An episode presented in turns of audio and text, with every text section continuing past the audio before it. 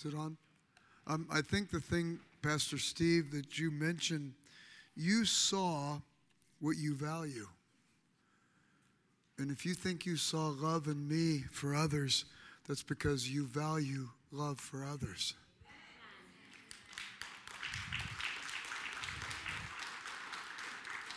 And I've been watching you all weekend,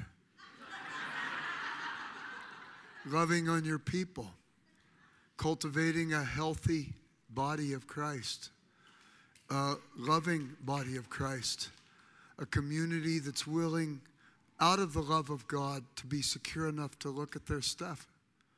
This is a healthy place.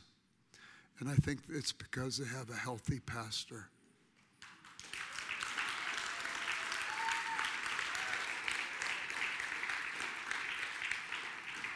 So, for our last time together, I want to um, look at the book of Job. And my reason for wanting to look at it and the argument of the book of Job is you have in this book a man who suffered and a man who, out of his suffering, does not see suffering as an end.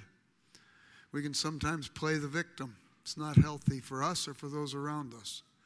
This is a man who suffered, who's trying to understand it, and at the end of the book, we find it makes him a wounded healer. And I want to follow that train of thought. So, Father, I pray that you would fill us with your spirit, each of us, to hear what you would have for each one of us. Give us eyes to see, ears to hear. I pray that each individual would receive specifically from you what you want for him or her. To have that occur when just one man speaks is nonsense unless you're involved in the transaction. As Moses prayed, Lord, if your presence does not go with us, do not lead us up from here. We want your presence to guide us, to fill each person, and give each person what you have for him or her. Amen. Um, uh, C.S. Lewis thought the book of Job was a parable because of the issue of Satan, in some senses, challenging God to test Job, and actually God challenging Satan to consider Job. Lewis has difficulty believing that could actually happen, but maybe parabolically you could take some liberties with the story. There are lots of opinions as about how Job came about, when it's situated, when it's written. My own opinion, while there's much I don't understand about the book, I've been studying it for 40 years at least. I took a graduate course. I used to be able to read it in the Hebrew. I can't do that anymore.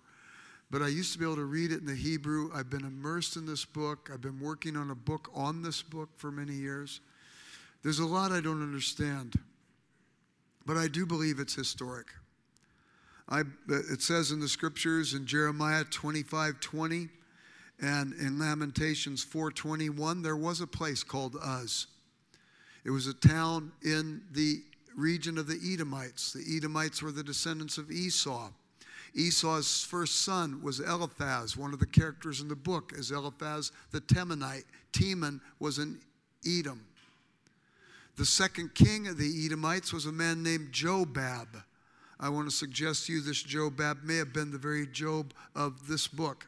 There's plenty to produce a smoking gun, there's nothing to make it conclusive. It's my supposition at this particular point.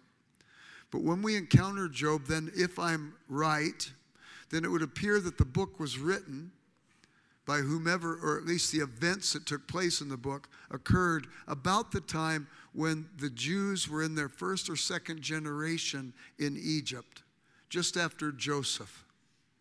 And therefore, when it says of Job that he was a righteous man, we could assume that his righteousness was not unlike the righteousness of Abraham, who believed God and it was attributed to him as righteousness. Job is a righteous man. He's the greatest man in the East. If he was the king of the Edomites, and by the way, Job 19 seems to refer to the fact that he was, in fact, a king. He also had great holdings 7,000 sheep, 3,000 camels. Camels were the trucking company of the Middle East at that time. You had caravans that would go across the desert and they would have packs and they would take goods from region to region. He was a person who was a merchant, obviously. He not only had, all of that, he had 500 female donkeys, he had 500 yoke of oxen. That's five. That's a thousand oxen to plow fields and produce goods. And he had seven sons and three daughters. He was wealthy, he was famous, he had everything going for him. He was also a priest to his family. His seven sons would have a feast one night a week, and the, all the siblings would go to the feast. And then at the end of the week, he would call them all together and he would offer sacrifices on their behalf in case, in the midst of their uh, partying and reveries, they might have said something that blasphemed God. And he was a priest to his family, he was concerned for their spiritual welfare. And all of a sudden, the scene changes after this prologue and introduction, and we're led into heaven. And the B'nai Elohim, the angels of God, are coming before the throne of God, and among them is Satan, the accuser. And God says, Where have you been? He's been roaming the earth. He says, Have you considered my servant Job? I don't like that verse. There's a verse similar to it in Luke's gospel. I think it's verse 20 uh, in chapter 23 where just before Jesus is going to be crucified, he says to Peter, Satan has asked to sift you like wheat. But I have prayed for you that when you're restored, you'll be able to restore your brothers also. I don't like that verse because I wish Jesus would have said, Satan has asked to sift you like wheat, and I told him to keep his hands off of you. But instead, he said, I have prayed for you that when you're restored, when you've learned from the struggles and tragedies, you will be a restorer of your brothers. Something like that's going on in Job. So God says, If you consider my servant Job? Satan says, Are you kidding? He doesn't love you for who you are. You built a fence around him, he's got his stuff. Nobody loves you for who you are, God. If you took away their stuff, they would curse you and they'd curse you till they died because nobody likes you for who you are. They just want you for the stuff. God says, okay, you can take his stuff. And so the scene changes. And we find a marauding band of Chaldeans come and take away his 7,000 camels. And a servant rushes up and says, Job, Job, I was taking care of your camels with your other servants. Chaldeans came, took them away. I alone am left to tell you about it. Before the words are out of his mouth, another servant comes up Job, I was tending your sheep with your other servants. Fire fell from heaven and consumed all seven 7,000 sheep and all your servants, and I alone am left to tell you about it. Before the words are out of his mouth, another one comes rushing up. Job, a band of Sabaeans came, and they took away your plowing oxen and your donkeys and killed your servants. I alone am left to tell you about it. And before the words are out of his mouth, another servant comes up and says, Job, Job, I was with your sons and daughters while they were feasting a great wind came up, blew down the four corners of the house. All of your children and all of the servants who are attending them have been wiped out. Imagine it. Job tears his clothes and put on, puts on ashes and sackcloth. He sits on an ash heap and he says, Naked I came into this world, naked I shall depart. The Lord giveth and the Lord taketh away. Blessed be the name of the Lord. He may take my stuff, but if I've got him, somehow, somehow, I'm going to get through this. And at that point, I say, This guy, Job, was made of different stuff than I'm made of. Scene changes back to heaven. The B'nai Elohim, the angels of God, come before the throne of God. Satan happens to come among them. And God says to Satan, Did you consider my servant Job? He did not curse me or blaspheme, even though you incited me against him. And Satan says, Skin for skin. He doesn't care about that stuff. He only cares about himself because nobody cares about anything really. They just care about themselves. Does that sound a little projective by Satan? This most incredibly self referential, narcissistic entity in the universe. He said, But you take away his health, and he'll curse you, and he'll curse you till he dies. God says, Okay, you can take away his health, but you can't take away his life.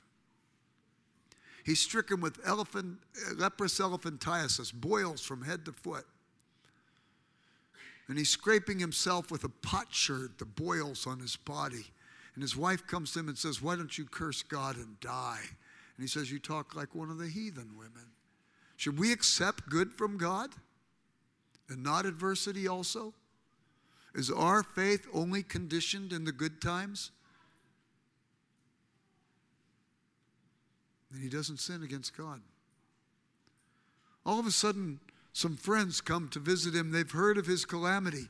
Eliphaz the Temanite, Bildad the Shuhite, Zophar the Naamathite. Eliphaz represents the wisdom of age. In the three cycles of discourse that will follow, he goes first. Bildad the Shuhite represents the wisdom of tradition. He's constantly quoting the past and what others have said and the wisdom of the past. Zophar the Naamathite, he represents the wisdom of bumper sticker theology. He's got a pat answer for everything, and there's no depth to him whatsoever. They sit with Job for seven days, don't say a thing. And finally, Job speaks out and he said, I wish I had never been born. I wish I had gone from womb to tomb. And Eliphaz responds to him. Job responds to Eliphaz. Bildad responds to Job. Job responds to Bildad. Zophar, the bumper sticker guy, he responds, and Job responds to him. Then Eliphaz responds again.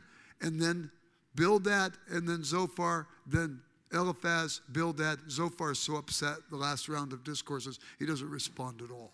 And this give and take goes on for many chapters. It's the bulk of the book. What's going on in those chapters? Job's calamity is causing him to ask deep questions. Questions he might not have asked had he not suffered. They're honest questions. The friends, on the other hand, who have not suffered, they begin to project on Job. You can go through your Bible. I go through mine every time I read through this book. I mark in different colors the things the friends say. All three discourses they say the same thing. Sometimes they say all three things in each one of their talks. Sometimes they say two of these three elements.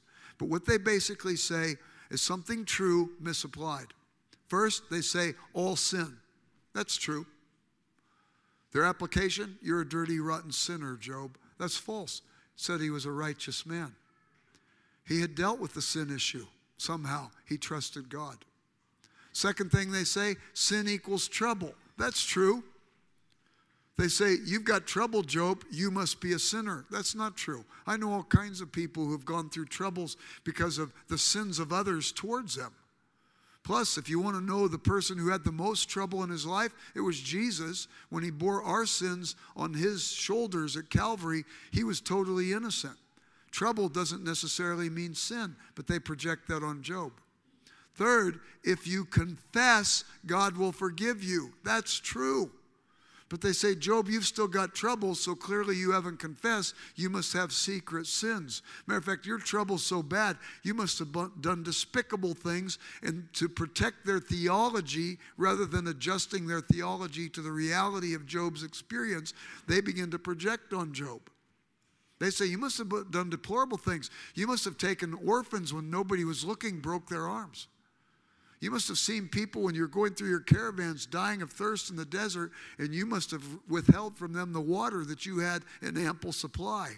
Job, you must have done this, you must have done that. And they just project on him horrible things.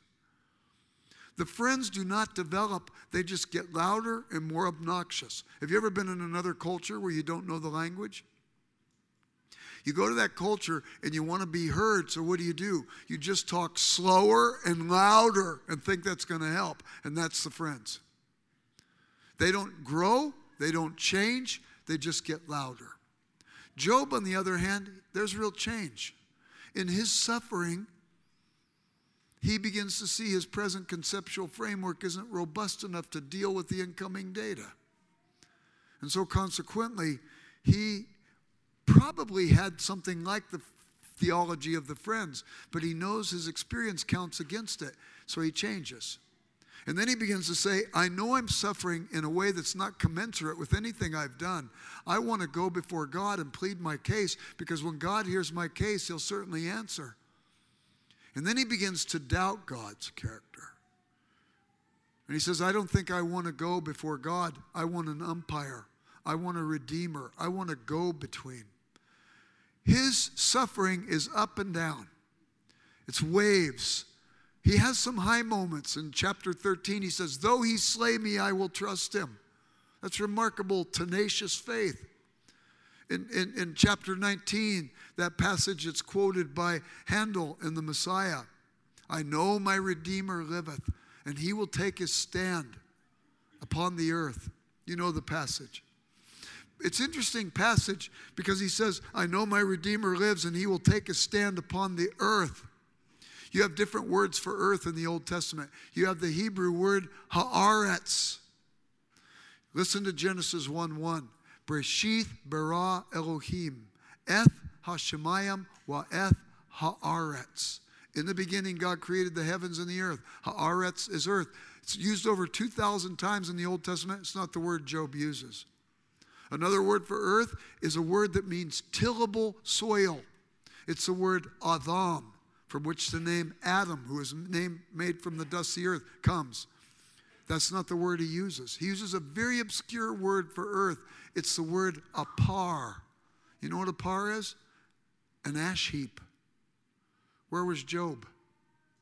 I know my Redeemer lives, and he will take his stand upon the ash heap. He will come and stand in my place. He's looking for an incarnate reality. Somebody who understands what it is to be human, who understands what it is to suffer. And I would say, beyond Job's present conception, understands what it means to be wounded healer. Well, the friends are finally sick of Job and they stop talking. And Job then delivers five soliloquies. In chapter 27, he asserts his integrity. Chapter 28, he has a quest for wisdom. Where can wisdom be found? We know where they dig up gold, we know where they dig up silver and jewels, but who knows where they mine wisdom? And then he ends that chapter with the fear of the Lord is a beginning of wisdom, and to depart from evil is understanding. In chapter 29, he longs for the good old days before the suffering happened. We can give him that. We understand why somebody would long for those days. Chapter 30, he starts feeling a little sorry for himself, a pity party. Chapter 31, once again, he asserts his integrity. At that particular moment, Elihu, the son of Barachel, the Buzite, can you imagine naming a child that? Elihu, the son of Barachel the Buzite, speaks up. Where's he been? Some people think that some redactor inserted him. I don't believe it. I don't think the three friends were the only one to show up to see Job in his calamity. He was a great man. My guess is crowds had gathered around trying to understand this thing. Elihu, the reason why I believe he was there, in his statements, he recounts everything the friends said, and he recounts everything that Job has said. He has been attentive. And he says to the friends, You haven't spoken accurately about Job, nor have you answered his questions. He says to Job, Job, there's also been some things that you haven't understood about God. And I believe that Elihu, the son of Barachel the Buzite, is kind of like John the Baptist in the New Testament, who's the forerunner to Christ. So Elihu is kind of the forerunner to the speeches of God when he speaks. Elihu says some elegant things, and at the end of it, he says this whether for correction or for his world or for loving kindness, God causes it to happen. There's at least three reasons why God does things. If God's omniscient, there may be more than that, but he recounts three. Sometimes God does things to correct us, sometimes God does things for his greater world, and we may come in conflict in our estimation of those things. Or sometimes he does it for loving kindness. There's an extension of his plan for loving kindness and mercy for the world that may be beyond our grasp at a particular moment. And we may be participating in the redemptive process. Peter says in 2 Peter That God's not slow about his promises, some count slowness, but is patient towards us, not willing for any to perish, but for all to come to repentance. In Ezekiel, it says, God takes no pleasure in the death of the wicked, but rather that the wicked would repent. Well, in the time when the wicked are doing bad things, that means the world may be going on and righteous people may be suffering, but God is waiting for those people to repent. That means the righteous people may be having to learn Christ like responses because they're bearing the difficulty these people are doing while God's waiting patiently for them to come to faith. And, and Paul says the same thing in Colossians 1. We fill up the sufferings of Christ. We may endure in a world where God is waiting for people to respond to Him, where people is where, where, where God has given all in Christ. And so this is the sort of thing Elihu has said. And then all of a sudden, God shows up in the whirlwind. And he speaks twice to Job. And in his two speeches to Job, he says the same thing at the beginning of the speech Gird up your loins like a man, Job, and I will ask you, and you instruct me. It's kind of ludicrous. Put on your pants, Job, and I'm going to sit in the student's seat, and I will ask you, and you instruct me. So the first speech, here's Job, and God says, Okay, Job, I got a question as your student. Where were you, Job, when I created the universe? I don't remember the Job Universe consulting firm being around at that time. Job, do you have the capacities I have? Could you take the ocean and diaper them, he says? Swaddle them and put them in their boundaries and tell them you can go no further? Job, do you know how to command the dawn? Have you spoken to the storms. Job, do you keep the constellations in their places? He goes on to say, Do you take care of the lion's young? And when the ostrich abandons its eggs in the sand, do you watch over them so that they'll hatch out and continue that species? He continues to say stuff like this Job, can you allow water to evaporate from the seas and form clouds and bring winds to blow those clouds to waterless places so that grass could grow places where human eyes never see? Do you really understand the big picture, Job? Do you understand how an eagle soars? Job, can you, have you, will you, do you? And he keeps asking these questions, and all of a sudden, Job goes, I'm a pea brain. This thing is really big. And maybe I'm experiencing my little piece of it, but I think God's got some bigger plans here. And Job says, I put my hand on my mouth. I spoke too soon. Things that are too wonderful for me, things that are beyond my present grasp. Second speech God says, Job, gird up your loins like a man, and I will ask you, and you instruct me. Put your pants on, Job. Stand up as a teacher. And I want to ask you some questions. Will you really annul my judgment that you might be justified? Oh, people, we all know the idea of self justification. We talked about acrasia. Continued disobedience to conscience makes conscience blind. We justify our bad acts. We justify our misunderstanding. We're in conflict with somebody else. We don't often try to understand them. We just try to project on them what we understand about ourselves and the pain we've experienced. Would you justify yourself in order to annul my judgment? We see at the foot of the cross all these people that come to Jesus and they say to him, If you're the Son of God, come down from the cross and save yourself. They don't even think that maybe he didn't come to save himself, but to save lost humanity. Will you know my judgment that you might be justified? Okay, Job, we're going to try an experiment.